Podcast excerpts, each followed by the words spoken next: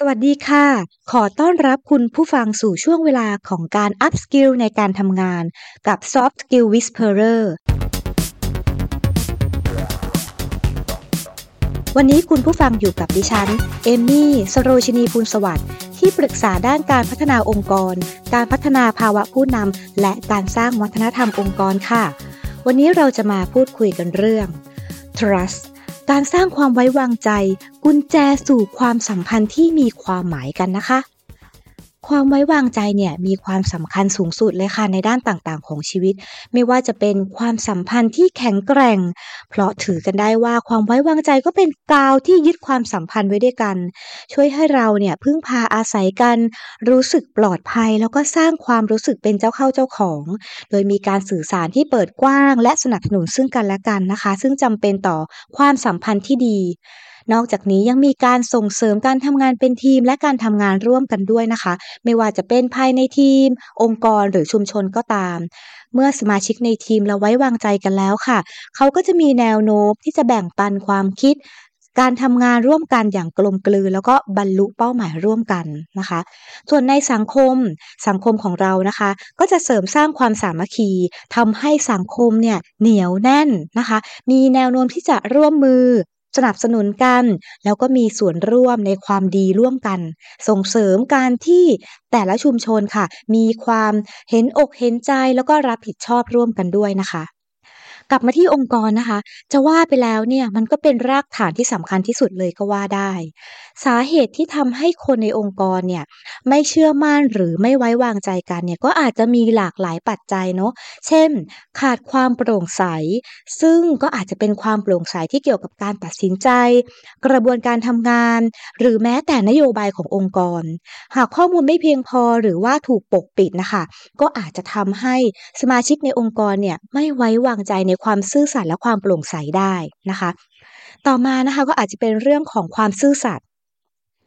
การละเมิดความซื่อสัตย์นะคะ โดยตรงหรือโดยอ้อมเนี่ย เช่น การปกปิดข้อมูลสำคัญหรือการพูดคุยที่อาจจะเออไม่เป็นความจริงนะคะทำให้ผู้คนเนี่ยสังเกตเห็น และเกิดความไม่ไว้วางใจในความซื่อสัตย์ของบุคคลหรือองค์กร นะคะส่วนความเป็นกันเองเนี่ยอันนี้ก็เป็นเรื่องที่สำคัญเช่นกัน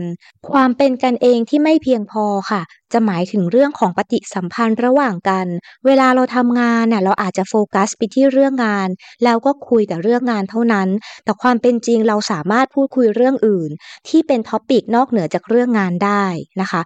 ส่วนอื่นๆก็จะเป็นเรื่องของข้อขัดแย้งและการไม่เห็นด้วย ข้อขัดแย้งหรือความแตกต่างในวิสัยทัศน์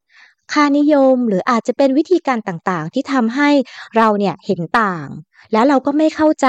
หรืออาจจะไม่อะไรไม่สอดคล้องกัน รวมไปถึงข้อผิดพลาดหรือความล้มเหลวในอดีต เราจะจำฝังใจใช่ไหมคะ บางทีเรามีข้อผิดพลาดหรือความล้มเหลวอะไรบางอย่างเนี่ย มันก็อาจจะทำให้ใครหลาย ๆ คนเนี่ยไม่ไว้วางใจแล้วก็ไม่มีความเชื่อมั่นในความสามารถ ส่งผลต่อความน่าเชื่อถือของคนในองค์กร หรืออีกสิ่งหนึ่งนะคะ มีข้อสงสัยหรือความไม่พอใจ ในพฤติกรรม การกระทำหรือคำพูด ซึ่งอันเนี้ยค่ะส่วนมากเนี่ยอาจจะไม่รู้ตัวเลยด้วยซ้ำว่า เอ๊ะ เราไปทำอะไรให้คนไม่พอใจหรือเปล่า เรื่องเนี้ยทำให้เกิดความไม่ไว้วางใจได้นะคะ สังเกตได้ง่ายเลยค่ะว่า ในความสัมพันธ์ที่ใกล้ชิดอะค่ะ เรื่องของคำพูดเนาะก็จะถูกทำลายโดยง่าย เพราะคนพูดนะคะอาจจะรู้สึกว่า เอ๊ะ มันไม่จำเป็นจะต้องเสแสร้งแสดงความรู้สึกหรือปั้นแต่งคำพูดให้สวยงาม ก็เลยพูดออกมาทันทีค่ะ โดยไม่ได้กลั่นกรอง แต่บาดแผลจากคำพูดนั้นค่ะ มันจะทิ้งรอยแผลที่ลึกที่สุดเลย ผู้พูดนั้นพูดไปเดี๋ยวก็ลืม แล้วส่วนใหญ่ก็จะไม่รู้ตัวด้วยซ้ำส่วนคนฟังนะคะ ยังจำได้เสมอ ไม่ว่าเวลาจะผ่านไปนานแค่ไหนก็ตาม ก็ยังจำได้ไม่รู้ลืม ยิ่งถ้ามีเรื่องของการใช้น้ำเสียงเชิงลบมาด้วยแล้วแล้วก็ แน่นอนเลยค่ะว่า จะเพิ่มความเจ็บปวดไม่ใช่น้อย ดังนั้นนะคะเราเนี่ยจะต้องมีสติคิดก่อนพูดนะคะ ถ้าลืมตัวแล้วก็มีสตินึกได้ภายหลังก็ กล่าวขอโทษซะอย่างน้อยก็ช่วยบรรเทาได้บ้าง แล้วเราจะกลับมาสร้างความไว้วางใจอีกครั้งได้อย่างไร เมื่อความไว้วางใจในองค์กรลดลงหรือถูกทำลายไปแล้วนะคะ การกลับมาสร้างความไว้วางใจอีกครั้ง ก็อาจจะใช้เวลาและความพยายามมากกว่าการสร้างความไว้วางใจในเบื้องต้น สิ่งต่างๆ เหล่านี้นะคะ เราสามารถกลับมาเป็นเหมือนเดิมได้ ในวิธีการต่างๆ เช่น 1. นะคะ เราต้องยอมรับค่ะ เราต้องมีการตรวจสอบและยอมรับความผิดพลาด มีการสำรวจปัญหาค่ะ หรือความผิดพลาดที่อาจจะเป็นสาเหตุของการสูญเสียความไว้วางใจ จงยอมรับมัน ยอมรับในความผิดพลาดที่เกิดขึ้น และรับผิดชอบในการแก้ไขปัญหาเพื่อสร้างความไว้วางใจใหม่ ต่อมานะคะ คือเรื่องของการสื่อสารอย่างเปิดเผย หรือ Open Communication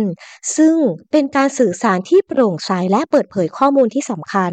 เราจะให้ความสำคัญกับการแสดงความคิดเห็น และรับฟังข้อเสนอแนะ ความคิดเห็นของผู้อื่น จะไม่มีการปิดกั้นข้อมูลที่สำคัญ หรือซ่อนเรื่องราวที่อาจจะมีผลกระทบต่อความไว้วางใจค่ะ